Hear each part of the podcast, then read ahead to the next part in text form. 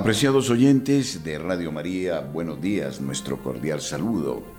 Presentamos a ustedes eh, los hechos de interés, los acontecimientos que se han sucedido en el mundo, los momentos fundamentales en la vida de la Iglesia en Colombia y en eh, todo el planeta. Les saludamos Luis Fernando López, Wilson Urquijo, Camilo Ricaute, este servidor, el Padre Germán Acosta. La opinión, el análisis. Editorial en Radio María.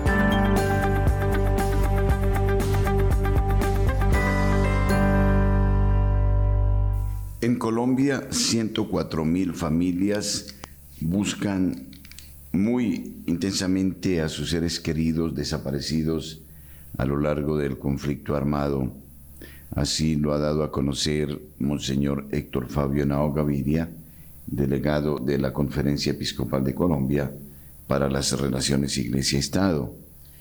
Esto a propósito de la reunión que sostuvieron este martes 27 de junio los tres miembros eh, de la Junta Directiva eh, de la Conferencia Episcopal de Colombia y la Unidad de Búsqueda de Personas dadas por desaparecidas un drama que no tiene cómo explicarse y que es de un dolor inusitado para tantas familias. Lo hemos visto ya a lo largo de los años en manifestaciones distintas. Encontramos la realidad de personas que no saben dónde están sus seres queridos, que quisieran al menos enterarse eh, dónde se pueden encontrar sus restos. El encuentro que se desarrolló en la sede del Episcopado de Bogotá formalizó la colaboración que prestará la Iglesia Católica colombiana en la búsqueda de personas y así intentar dar una respuesta a las necesidades humanitarias que afectan a tantas familias a lo largo del país y que representa una huella profunda en la vida, en la psicología de las personas, en eh, sus vidas comunitarias. Una situación de dolor intenso, constante, sordo, frente a quienes eh, de manera insensata, carente de cualquier sentimiento, han causado estas tragedias de muerte. Y sobre este encuentro eh, ha dicho la Iglesia que es fundamental la búsqueda de las personas desaparecidas en eh, los distintos territorios, reconociendo de manera especial la amplia presencia que la Iglesia tiene como institución en las diferentes regiones del país, a través de sacerdotes, comunidades religiosas y agentes de pastoral que acompañan de manera permanente a las comunidades. Según Monseñor Héctor Fabio Nao, los equipos de esta unidad tienen un enfoque particular de búsqueda en 7.600 sitios donde han identificado la existencia de fosas comunes.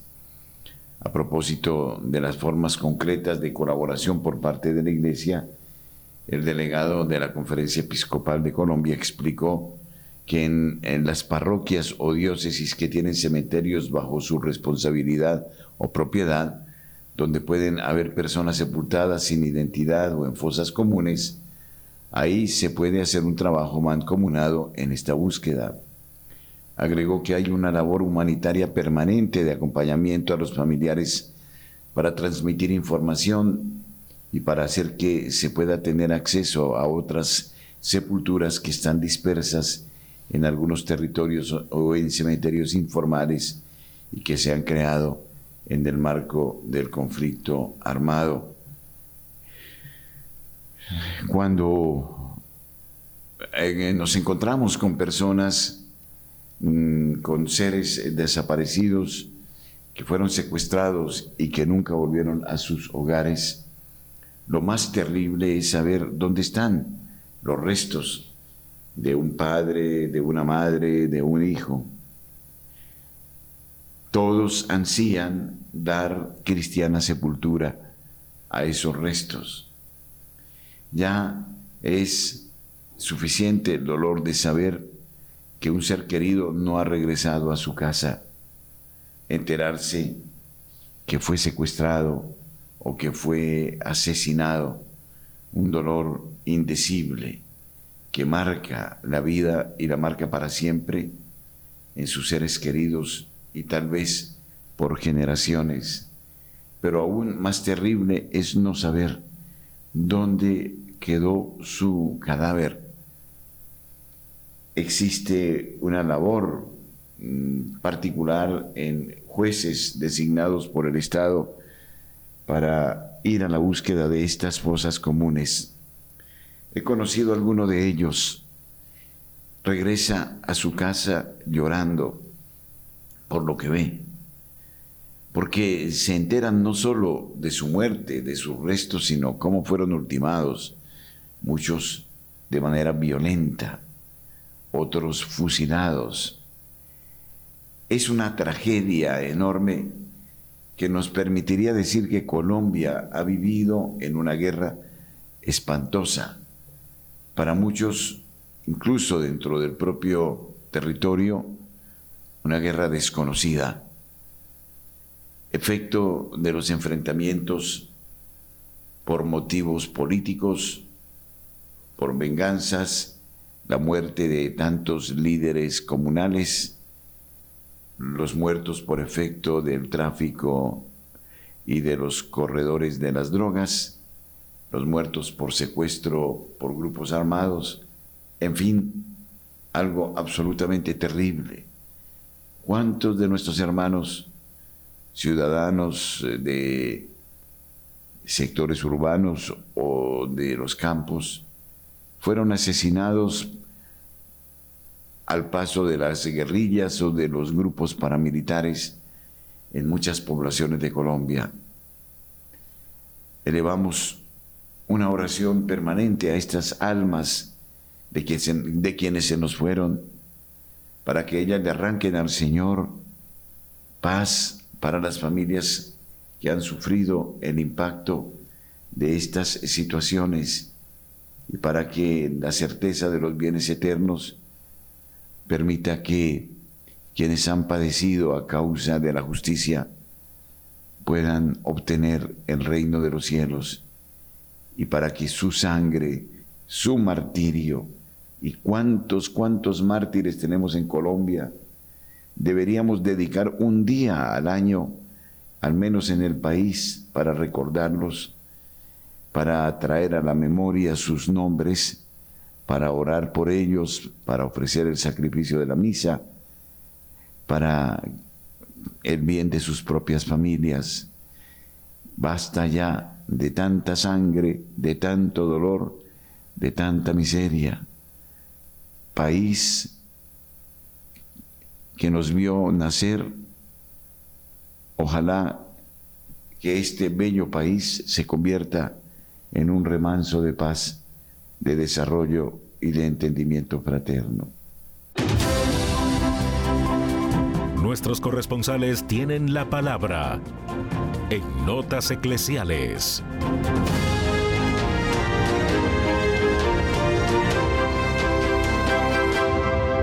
las 8 de la mañana, 13 minutos, es hora de iniciar esta ronda informativa por el país.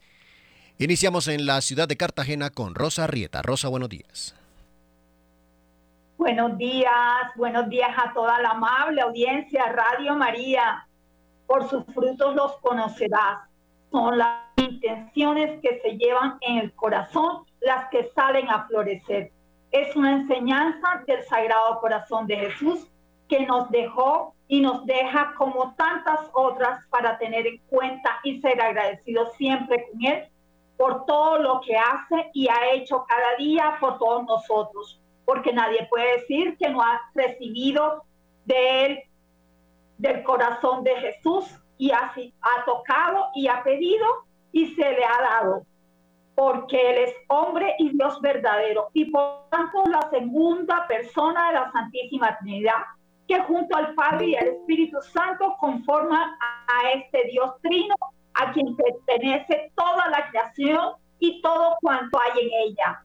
Por eso, cuando vemos la creación, alabamos, bendecimos y adoramos al único Dios, su creador, por su obra y por lo tanto le agradecemos porque le vemos en su obra como un pintor que al ver obra lo que ha hecho con sus manos, no podemos decir que se hizo sola y que salió de la nada. Sería ser tontos y actuar como tontos a quien le meten el dedo en la boca o le huyan el ojo para robarle sus sentidos y su capacidad para pensar y actuar a tiempo. Sí, los sentidos no, no están de adorno, ni son una imagen publicitaria. Nos sirven de alerta, como le sucedió a Rosemary Julio y a Edgar Villalobos aquí en Cartagena, cuando recibí en su trabajo una invitación a un lujoso restaurante reconocido en el centro de la ciudad para un evento de lanzamiento de nuevos platos. Y de eso, por supuesto, tan bueno, no dan tanto y menos gratis, ya que resultó ser una estafa disfrazada para captar incautos de una agencia de turismo que acostumbra a cambiar de razón social tres veces o más. El caso es que estos compañeros de trabajo asistieron al lujoso restaurante, el cual aclara, al parecer, no tiene nada con la agencia de turismo que reserva el lugar y desde allí monta su escenario propicio para lograr sus fines, como es cometer presuntos, presuntas estafas y sobre todo adultos mayores pensionados, como lo relatan Edgar y Rosemary, cuando llegaron al lugar y habían varias mesas con personas mayores que después de comer unos deliciosos camarones al ajillo y todo lo demás con una atención cargada de excesiva cortesía, esa que te suben y te elevan y después sas, sas y te dan el zapazo. Bueno, allí mismo, con la barriga llena y el corazón contentos, les ofrecieron unos paquetes turísticos que estaban que se costaban 3 millones de pesos, que incluían beneficios en hoteles cinco estrellas, y ellos relatan que al decir con elegancia y cortesía que no estaban interesados en e, e, e iban y se iban parando de la mesa. Ahí es donde viene el problema y se les molestaron y comenzaron de una forma insistente y agresiva de esas cosas que te asustan, pero que esta pareja no comió de pena en Cartagena y dijo no. Tomaron, no tomamos esa decisión a la ligera y no nuestros datos personales no se dan y no estamos interesados con firmeza. Y fue cuando prácticamente los echaron del lugar, dejando atrás al resto de invitados, al parecer personas adultas pensionados con solvencia económica que les estaban convenciendo y estaban firmando y dando sus números de tarjetas de crédito y débito con los cuales iban a obtener unas acciones en una disque franquicia, a lo que estos compañeros de trabajo se convencieron que eso olía mal y que de eso no dan tan bueno, ni pinta bueno, y al llegar a la oficina investigaron el nombre de la agencia de turismo y es donde se percatan de lo que se salvaron. Gracias a Dios, porque al adentrarse se encontraron con la cantidad de casos de denuncias que tenían por estafa, en donde su modo operandi es reservar cenas y almuerzos en lugares reconocidos que que te invitan y te regalan disque la comida para pasarte la cuenta y darte el zarpazo con los supuestos paquetes turísticos y después meterte el dedo en la boca y pullarte el ojo con la supuesta compra del paquete turístico, desaparecer sin dejar rastro y no responder de lo que el viento se llevó sin dejar un solo rastro. Por eso, en quien por eso en quien hay que poner la confianza es en el Sagrado Corazón de Jesús y no solo en este mes con una medalla o en sino siempre confiando en el Sagrado Corazón de Jesús y en, el, y en el Inmaculado Corazón de la Santísima Virgen María, que nos avisan y nos mantienen despiertos y atentos a la acción de Dios en todos nuestros sentidos. Para Notas Eclesiales les informó Rosa Rieta. Feliz fin de semana. Muchas gracias. Gracias, Rosa. Nairo Salinas nos trae la información desde la ciudad de Bucaramanga. Buenos días, Nairo. Muy buenos días para todos los oyentes de Radio María. Iniciamos contándoles que la Universidad Industrial de Santander, UIS, es la tercera mejor universidad pública de Colombia. El más reciente informe del QS World University Ranking 2024, en el que se evaluaron 2.963 universidades del mundo, arrojó que la Universidad Industrial de Santander es la tercera mejor institución pública de Colombia. En este estudio fueron seleccionadas 25 universidades colombianas, siendo la Universidad Nacional de Colombia la primera universidad, la primera Universidad de Antioquia la segunda y la UIS como tercera. Para, esta, para estar en este ranking, según Daniel Sierra, vicerrector académico de la UIS, se tuvieron en cuenta aspectos como reputación académica, citaciones de profesores, reputación del empleador, profesores internacionales, red internacional de investigación, estudiantes internacionales y sostenibilidad. En comparación al año anterior, la UIS subió una posición. Felicitaciones para la UIS, orgullo de los santanderianos. Cambiando de tema, llegó el fin de los CAI de la policía y se empezó a promocionar las zonas de atención, prevención y mediación policial conocidos como SAM, Bucaramanga participará en la prueba piloto que utilizará la policía para reemplazar los comandos de atención inmediata conocidos por las comunidades como CAI. En esta capital santanderiana existirán seis zonas donde funcionan o donde funcionarán los SAM denominados por el gobierno nacional como zona de atención, prevención y mediación policial. Los SAM eh, pilotos estarán ubicados en el norte de, de Bucaramanga, en Café Madrid y San Francisco, en el área del centro de la ciudad estará en La Joya, Las Américas y San Pío. En el sur en el Viaducto, en Florida Blanca, en el Carmen, en Girón, en eh, Gallineral. Eh, entendemos que hoy 30 de junio se realizará el lanzamiento de los SAM y paulatinamente se vendrá implementando en todo el país. Desde Bucaramanga y para Notas Eclesiales, Nairo Salinas Gamboa, feliz y bendecido fin de semana. Muchas gracias, Nairo. Nos trasladamos a la ciudad de Barranquilla. Julio Giraldo con las noticias. Julio, buenos días. Muy buenos días a toda la amable audiencia de Radio María en Colombia y el exterior. Saludamos a la mesa de trabajo y les decimos que esto es lo que hoy hace noticia en la ciudad de Barranquilla y en toda la costa norte colombiana. Probablemente la noticia del día es un hecho negativo relacionado con el orden público en esta ciudad. Ayer, en las horas de la tarde, se presentó una balacera en Villa Campestre, un barrio exclusivo de la ciudad de Barranquilla donde vive lo que diríamos la gente de la alta alcurnia.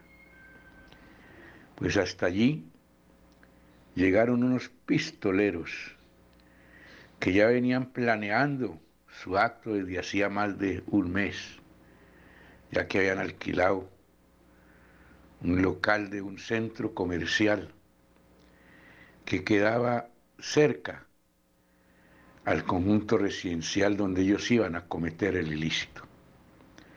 Planearon todo a la perfección, entre comillas.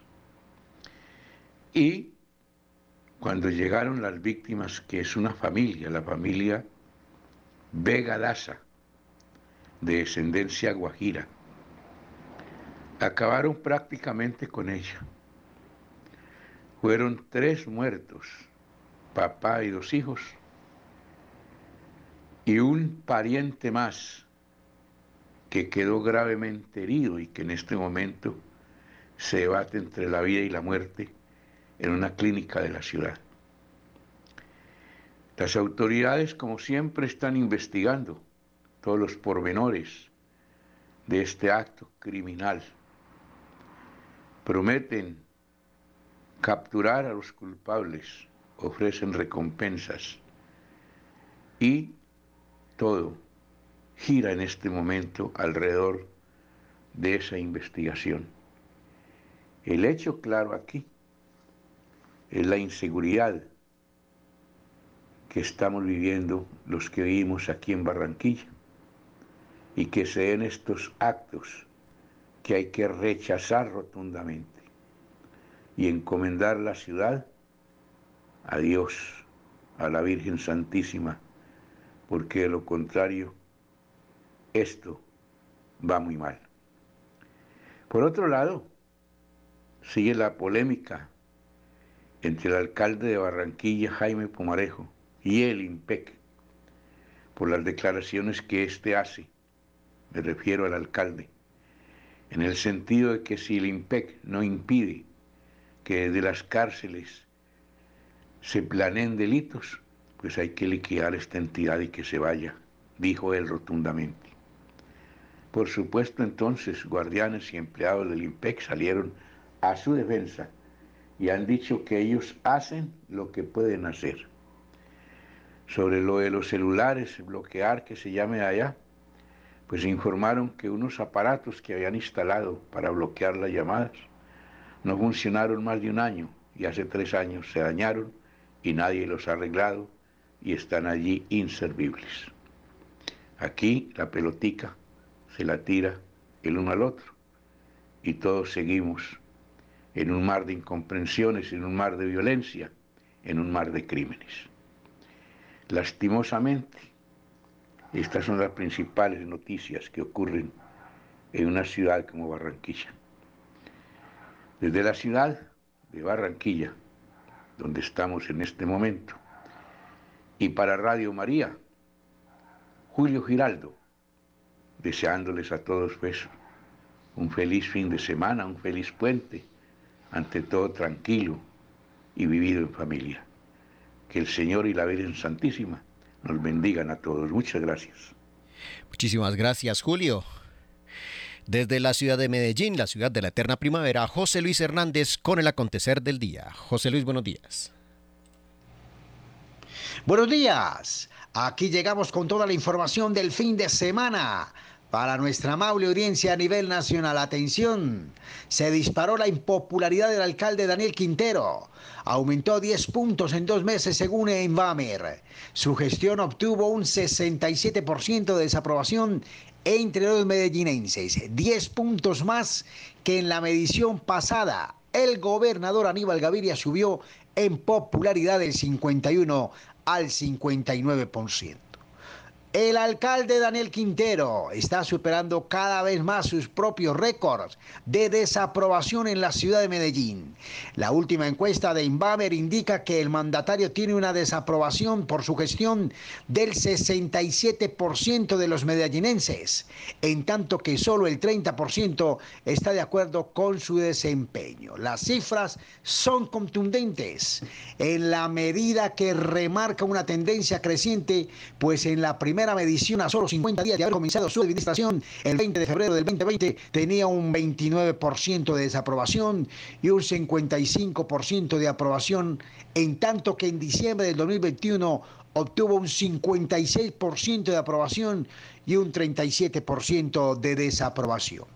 En la medición pasada del 23 de abril, los números indicaron que Quintero tenía 36% de aprobación frente a un 57% de desaprobación. Es decir, que ahora en junio un 10% más de los ciudadanos le dan calificación negativa para ubicar en el peor momento de los tres años y medio que lleva en el piso 12 de la Alpujarra. En otro lado de la información, atención, que habrá un simulacro en el túnel de Oriente. Habrá cierre del túnel de Oriente este fin de semana. Atención que las emergencias se tomarán durante dos horas para evaluar la atención de las emergencias dentro de este paso vehicular.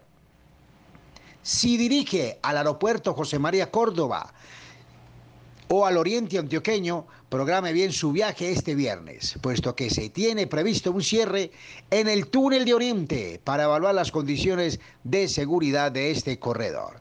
Este será de dos horas y allí se hará una emergencia simulada en la que se evaluará la atención de los operadores de la sala de control, brigadistas, policía de tránsito y transporte, asistencia médica, operadores de grúa, jefe de turno y técnicos de mantenimiento. Pendientes, pues, del túnel de Oriente que va a evaluar la seguridad en dicho corredor vial. En Noticias de Iglesia, invitamos a los jóvenes al lanzamiento de la Cruz Peregrina, Cruz Peregrina Juvenil que estará por toda la arquidiócesis de Medellín con los jóvenes de nuestra ciudad. Catedral Metropolitana 12 del mediodía, preside Monseñor Ricardo Tobón Restrepo. Bendición e imposición de la Cruz Peregrina a todos los jóvenes en esta magna eh, presentación, en este magno evento que realizaremos el próximo 2 de julio. Recordamos, Eucaristía al mediodía presidida por Monseñor Ricardo Tobón Restrepo.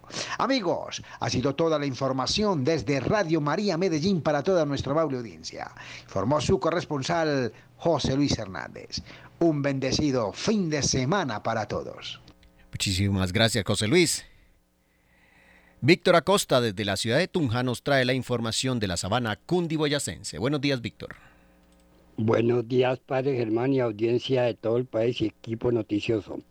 Ayer, en el Consejo de Tunja, se dio culminación al cabildo abierto que había citado y los cabildantes que previamente fueron inscritos la semana pasada manifestaron todas sus inquietudes en los diferentes temas y representantes de los diferentes sectores de la ciudad, donde expresaron todas sus inquietudes y situaciones que se están presentando en sus barrios, en sus vías, en servicios públicos, seguridad, comercio, colegios y actividad educativa. Esto con el objeto de que la administración municipal, precedida por el alcalde Fernando Flure, diera explicación a la comunidad ante la no respuesta a muchas inquietudes de la comunidad. Entonces, ayer desde las 8 de la mañana, todos los funcionarios, de acuerdo a las 27 exposiciones que han hecho los cabildantes, dieron respuesta una a una de cada sus inquietudes. Hubo réplicas por parte de los cabildantes, pero al final, después de casi cinco horas, se dio respuesta a todas las inquietudes de la ciudad. Fue un ejercicio democrático que posteriormente se seguirá llevando a cabo. Y hoy y este fin de semana en el municipio de Oicatá se celebrará la fiesta de San Pedro y San Pablo y Monseñor, el, Luis Gabriel, el Monseñor Gabriel Ángel estará visitando también los municipios de Oicatá y varios en sus correrías que está llevando a cabo de sus visitas pastorales por las diferentes parroquias. Y el pasado domingo 18 se llevó también en la, privada, en la primera brigada de Tuja con éxito la exposición de carros antiguos, clásicos y Boyacá, clubes de todo el país. No hubo espacio para todos los que quisieron participar y la semana pasada, por parte de la primera brigada, tomó posesión el teniente coronel Oscar Gabriel García Ortiz, acto que se llevó a cabo, se llevó a cabo en el batallón militar en el campus y esto también con la celebración de su aniversario aquí en Tunja. Y en el, en el sector de Valderrama y Paya se están presentando remociones en masa que tienen varias vías interrumpidas, a pesar de que hay unos días soleados, amanecen otros lluviosos que son los que han presentado las diferentes circunstancias. Desde Tunja y para Radio María por Víctor Acosta y un feliz fin de semana y fin de semestre. Muchas gracias, Víctor. Cerramos la información de nuestros corresponsales con Marta Borrero desde la ciudad de Cali. Marta, buenos días. Muy buenos días, querida familia de Radio María. Hay temor en Buenaventura. Más de 500 personas abandonaron sus hogares por la creciente violencia en el distrito. Salieron buscando la seguridad que no encuentran en su barrio llamado Los Ángeles. La nueva ola de crímenes y de violencia en el puerto de Buenaventura ha hecho que muchas personas lleguen a su límite. Es así como los habitantes del barrio Los Ángeles en la zona norte del distrito decidieron dejarlo todo y abandonar sus hogares para huir de ese difícil panorama. Decenas de familias partieron en busca de seguridad en otras ciudades del departamento a las que ya empezaron a dirigirse los bonaverenses, según informaron desde el distrito comillas. Nosotros tenemos un reporte de desplazamiento de los cuales han salido más de 500 personas. Estamos hablando de 94 familias que abandonaron ese territorio. Es un barrio que hoy está totalmente desolado, expresó José Luis Bernat, personero delegado para los derechos humanos. Definitivamente la paz solamente la trae nuestro Señor Jesucristo. Y termino con esta nota amarilla. Es una nota amarilla. Es el color elegido por Alejandro Eder, aspirante a la alcaldía de Santiago de Cali, con una ola amarilla. Alejandro Eder recibió las firmas de más de 100.000 caleños. Fue un evento denominado Un abrazo por Cali, en el que Alejandro Eder recibió el respaldo a su postulación ante la registraduría. Comillas, estas son palabras de Alejandro Eder. Esto es un movimiento cívico que encierra a todos los sectores que quieren revivir a Cali. Por eso pongo a disposición mi experiencia, mis capacidades, mis contactos y toda mi voluntad para trabajar en cómo vamos a direccionar el destino de esta ciudad. Lo que necesitamos es amor y control. Un gerente que gobierne con excelencia, ética y coherencia. Eso es lo que haré. Con esas palabras, el precandidato Alejandro Eder recibió las más de 100.000 firmas que avalan su aspiración a la alcaldía de Cali en medio de un evento realizado ayer en Antier, en inmediaciones del CAM. Ante más de 200 personas con camisetas, pañoletas y flores amarillas, Eder recibió varias cajas que contenían las firmas de los caleños que próximamente serán entregadas a la registraduría por su movimiento Revivamos Cali. Oremos, oremos, oremos por Santiago de Cali, por Colombia. Mañana, primer sábado de mes, consagremos nuestros territorios, nuestras vidas y familias al corazón inmaculado de nuestra Madre Santísima. Soy Marta Borrero desde Santiago de Cali para las notas eclesiales de Radio María. Bendecido fin de semana.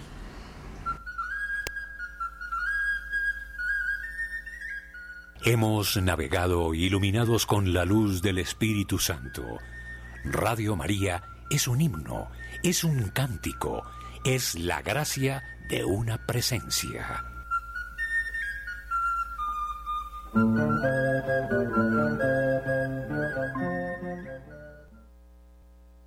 Los dicasterios de educación y vida consagrada publican una carta ante el cierre de escuelas católicas en el mundo los dos dicasterios del Vaticano que tienen a su cargo el futuro de la educación católica hicieron ayer pública una carta dirigida a agentes educativos en la que expresaron su preocupación por el doloroso cierre de escuelas católicas en todo el mundo. La carta firmada por los cardenales prefectos de los dicasterios vaticanos para la cultura y la educación y para los institutos de vida consagrada y sociedades de vida apostólica José Tolentino Calaza de Mendoza y Joao Bras de Avís, respectivamente, fue divulgada por la Oficina de Prensa de la Santa Sede. La misiva recuerda que el 22 de mayo de 2023, el Dicasterio para la Cultura y la Educación y el Dicasterio para los Institutos de Vida Consagrada y las Sociedades de Vida Apostólica invitaron al Vaticano a varias personalidades de la Red Mundial de Escuelas Católicas con el fin de discutir personalmente sobre las perspectivas y las dificultades que entraña la misión de la educación en nuestro tiempo, que el Papa Francisco ha descrito como no simplemente una época de cambios, sino un cambio epocal, y explica por qué es importante el dicasterio de vida consagrada, un número significativo de las más de 240 mil escuelas católicas que hacen de la Iglesia uno de los protagonistas mundiales de la educación primaria y secundaria, están dirigidas por institutos de vida consagrada y sociedades de vida apostólica. Tras dar las gracias a quienes se dedican a la educación dentro de la Iglesia, la carta habla de las graves dificultades a las que se enfrenta el sector.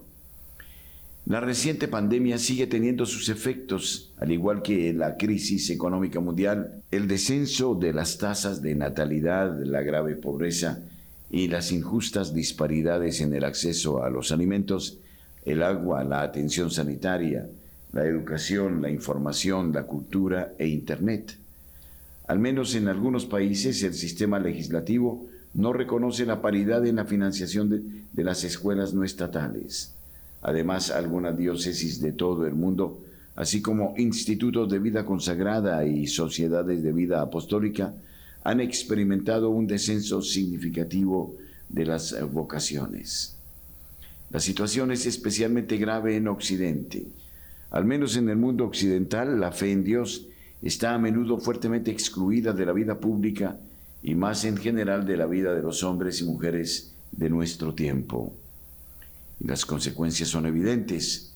De ello se derivan complejas consecuencias prácticas que en algunos casos conducen al cierre o a la venta de escuelas y por tanto a una pérdida de personalidad en la oferta educativa. Allí donde se cierra una escuela gestionada por una diócesis o por una congregación religiosa, desaparece del ambiente educativo algo de la historia de esa iglesia local singular o del carisma distintivo de esa congregación religiosa. Cuando asistimos al doloroso cierre de una escuela, asistimos a la desaparición de un lugar que simboliza y conserva una chispa de esperanza. Los cardenales exhortan a no entrar en pánico. Esta situación podría asustarnos, sobre todo por la rapidez con que se dejan sentir sus efectos. Sin embargo, sabemos que es precisamente en medio de tales situaciones, como el caos primordial, cuando Dios realiza sus obras más asombrosas. La lectura de algunos datos sobre la situación actual podría tentarnos a perder la esperanza. Sin embargo, lo que en un primer momento parece bloquear nuestro ánimo puede resultar ser una especie de bloque de salida para dar un nuevo salto adelante. Y tras recordar que el Papa pidió que los colegios católicos sean parte de un gran coro que cante al unísono, advierten Lamentablemente las escuelas católicas actúan a veces en la misma área geográfica, no como solistas que dejan que su timbre vocal único enriquezca el coro más amplio, sino más bien como voces divididas, aisladas y en algunos casos incluso disonantes que chocan con las demás.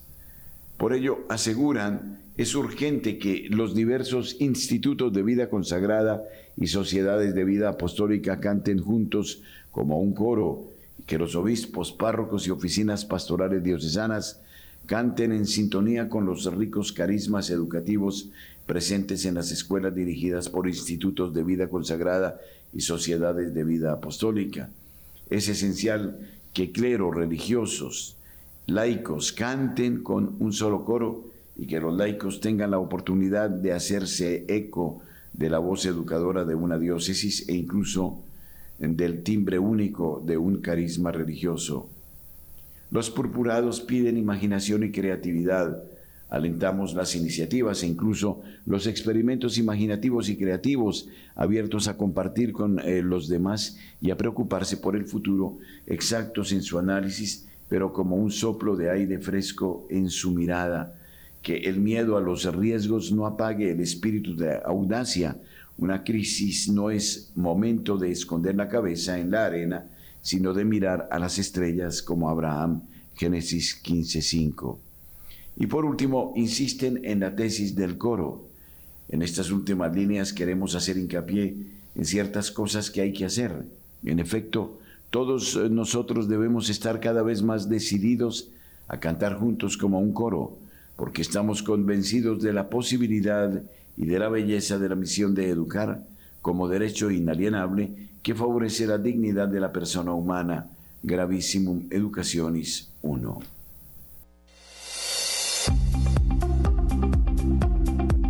En el satélite Radio María, en Colombia, la gracia de una presencia.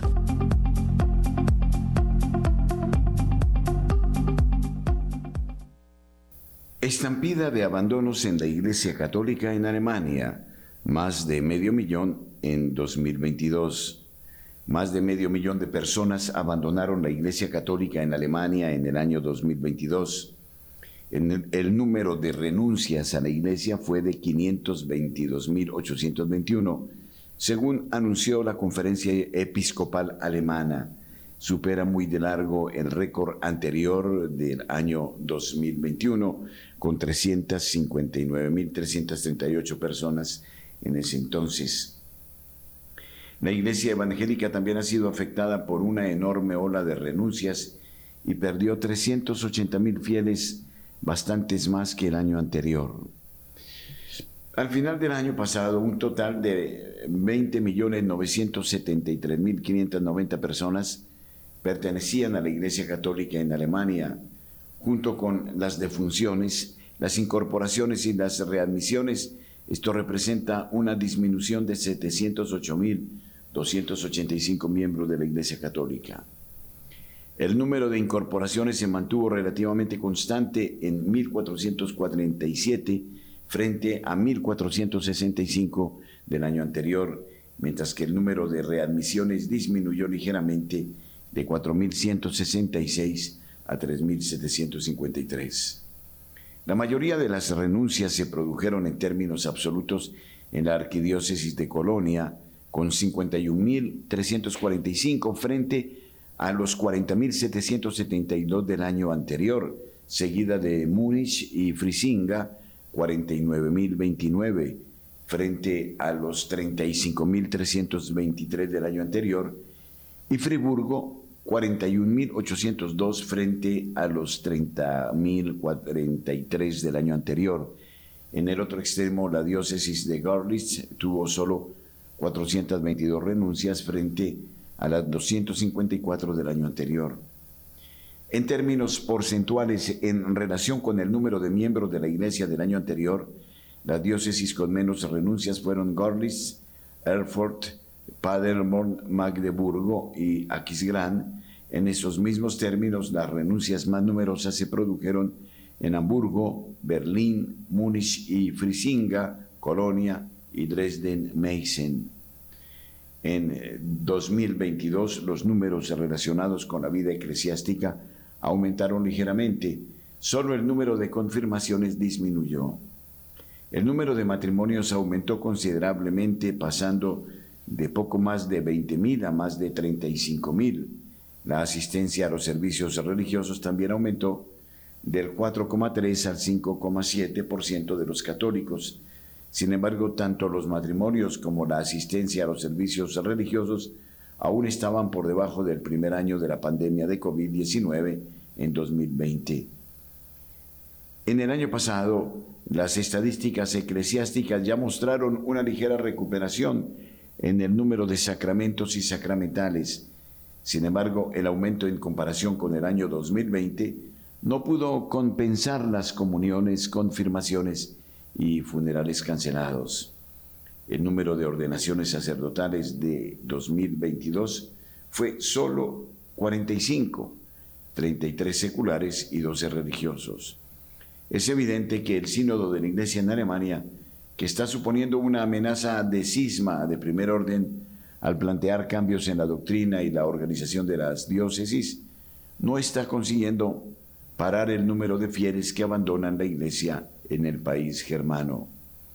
En Alemania se conoce el número exacto de católicos y luteranos porque los ciudadanos que quieran pertenecer oficialmente a ambas confesiones deben registrarse a fin de pagar el impuesto religioso y si no lo hacen o se dan de baja o dejan de ser miembros. Dos de cada tres alemanes quieren precisamente que se suspenda ese impuesto. Monseñor Georg Batzing, presidente de la Conferencia Episcopal Alemana, analizó las cifras de renuncias en su diócesis, Limburgo, diciendo que se ha estado trabajando intensamente en la viabilidad futura en la diócesis durante muchos años. En una declaración dijo, no solo redactamos textos y tomamos decisiones, más bien cambiamos las estructuras de manera que pueda crecer una nueva cultura que promueva la transparencia, permita la participación y prevenga cualquier tipo de abuso. Baltzin eh, mencionó que se eh, está intentando descubrir las debilidades del sistema. Desea organizar la iglesia de Limburgo de manera que las personas puedan desarrollarse y crecer. También desea implementar las decisiones del camino sinodal. Nos hemos enfrentado a preguntas y desarrollos importantes en el camino sinodal. Mayoritariamente hemos encontrado respuestas y queremos promover el cambio. Me comprometo a trabajar en ello y asumiré esta responsabilidad con gusto para la diócesis de Limburgo.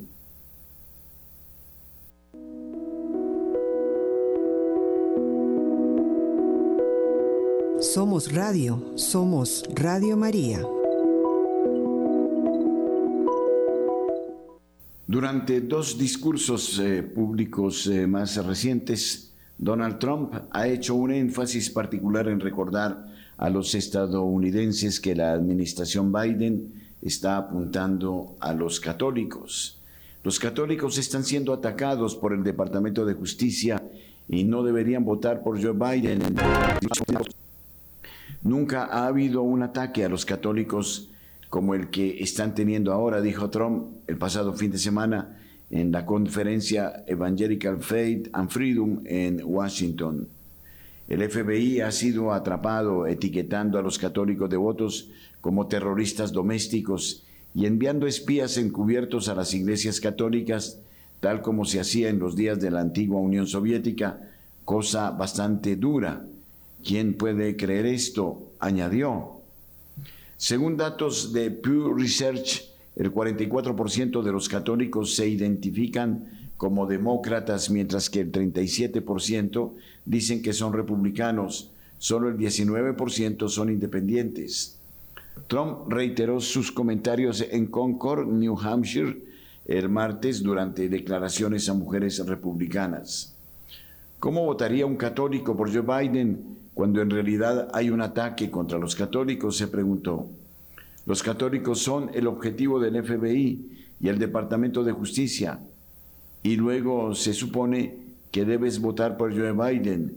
No tiene sentido, ha dicho Donald Trump. Gallup informó que en 2020 el 52% de todos los votantes católicos apoyó a Joe Biden en la carrera presidencial mientras que el 47% respaldó a Trump. Otros informes encontraron una división del 50-49% a favor de Trump. En febrero, el denunciante Kyle Serafín publicó un memorando en el que exponía al FBI por participar en la vigilancia de los católicos que asisten a la misa en latín tradicional en el norte de Virginia. El clero, así como los políticos conservadores, condenaron universalmente los esfuerzos que muchos dijeron que eran un claro ejemplo de la armamentización de las agencias de inteligencia por parte de Joe Biden para obtener ganancias políticas. El FBI también fue fuertemente denunciado por los conservadores sociales por realizar una redada en la casa de Mark Hugh en Pensilvania en septiembre pasado. Hugh, padre de siete hijos y activista provida, que fue declarado inocente de agredir a una acompañante frente a una clínica de abortos en Filadelfia, dijo que la experiencia dejó a sus hijos traumatizados. El sábado Trump instó a su audiencia a no olvidar nunca los ataques que el régimen de Biden está llevando a cabo entre ellos. Los cristianos están siendo perseguidos como nada que esta nación haya visto antes eh, él dijo, recuerda que cuando te dicen cuánto te aman, no te aman en absoluto. No entiendo cómo la gente de fe puede votar por estos demócratas. Se han convertido en monstruos. Te están peleando todo el camino por la religión. Trump prometió que si es reelegido, la Policía Federal nunca más utilizará atacar a los cristianos. Los estadounidenses de fe no son una amenaza para nuestro país. Los estadounidenses de fe son el alma de nuestra nación. El autor comentarista de YouTube e influencer católico tradicional Taylor Marshall anunció su candidatura presidencial a principios de este año. Marshall sirvió anteriormente en la Junta Asesora de Católicos por Trump en 2020. Hasta ahora el grupo no ha resucitado para la campaña de 2024, probablemente debido a la moderación de Trump sobre el aborto, la aceptación de los conservadores homosexuales y el apoyo a algunos objetivos políticos respaldados por republicanos LGBT.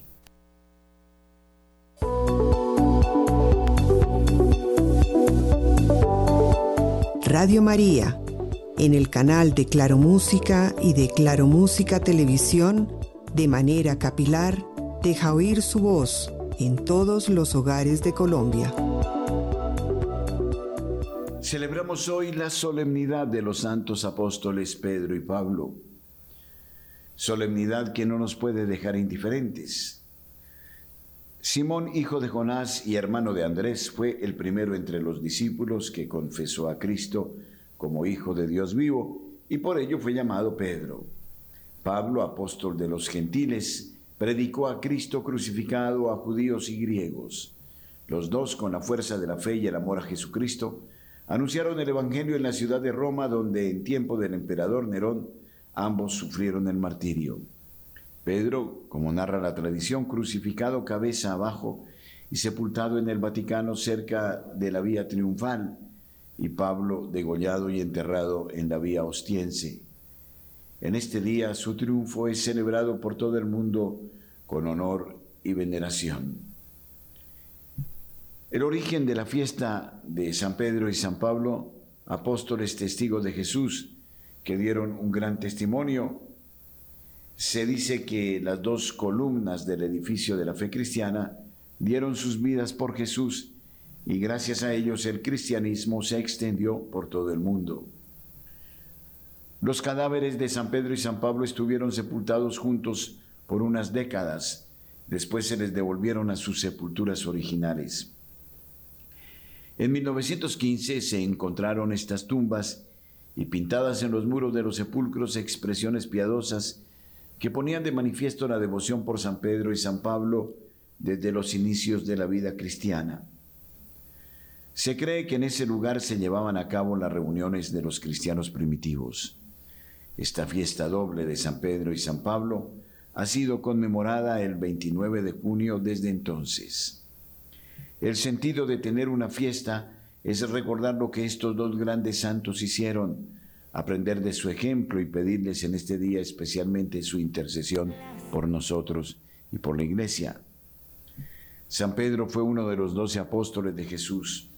Su nombre era Simón, pero Jesús lo llamó Cefas, que significa piedra, y le dijo que sería la piedra sobre la que edificaría su iglesia. Por esta razón le conocemos como Pedro. Era pescador de oficio y Jesús lo llamó a ser pescador de hombres para darles a conocer el amor de Dios y el mensaje de salvación. Él aceptó y dejó su barca, sus redes y su casa para seguir a Jesús. Pedro, de carácter fuerte e impulsivo, tuvo que luchar contra la comodidad y contra su gusto para lucirse ante los demás. No comprendía a Cristo cuando hablaba acerca del sacrificio de la cruz y de la muerte, hasta que le llegó a proponer un camino más fácil. Se sentía muy seguro de sí mismo y le prometió a Cristo que nunca lo negaría, tan solo unas horas antes de negarlo tres veces.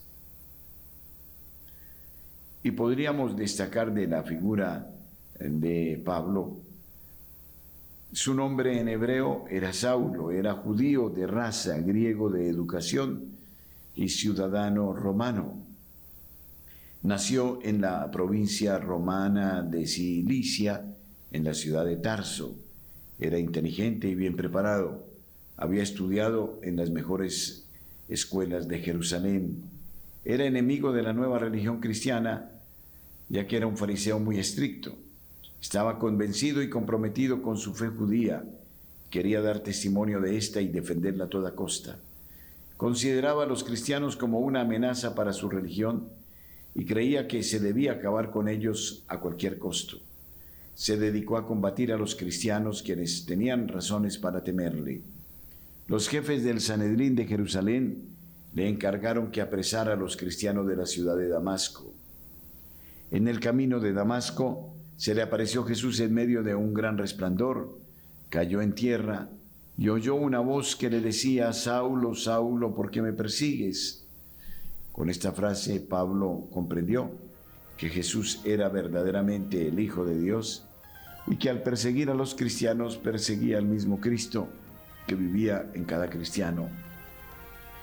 Después de este acontecimiento, Saulo se levantó del suelo y aunque tenía los ojos abiertos no veía nada. Lo llevaron a Damasco y pasó tres días sin comer ni beber. Ahí Ananías, obedeciendo a Jesús, hizo que Saulo recobrara la vista, se levantara y fuera bautizado. Tomó alimento y se sintió con fuerzas. Estuvo algunos días con los discípulos de Damasco y después empezó a predicar en favor de Jesús diciendo que era el Hijo de Dios. La conversión de Pablo fue total y es el más grande apóstol que la iglesia ha tenido.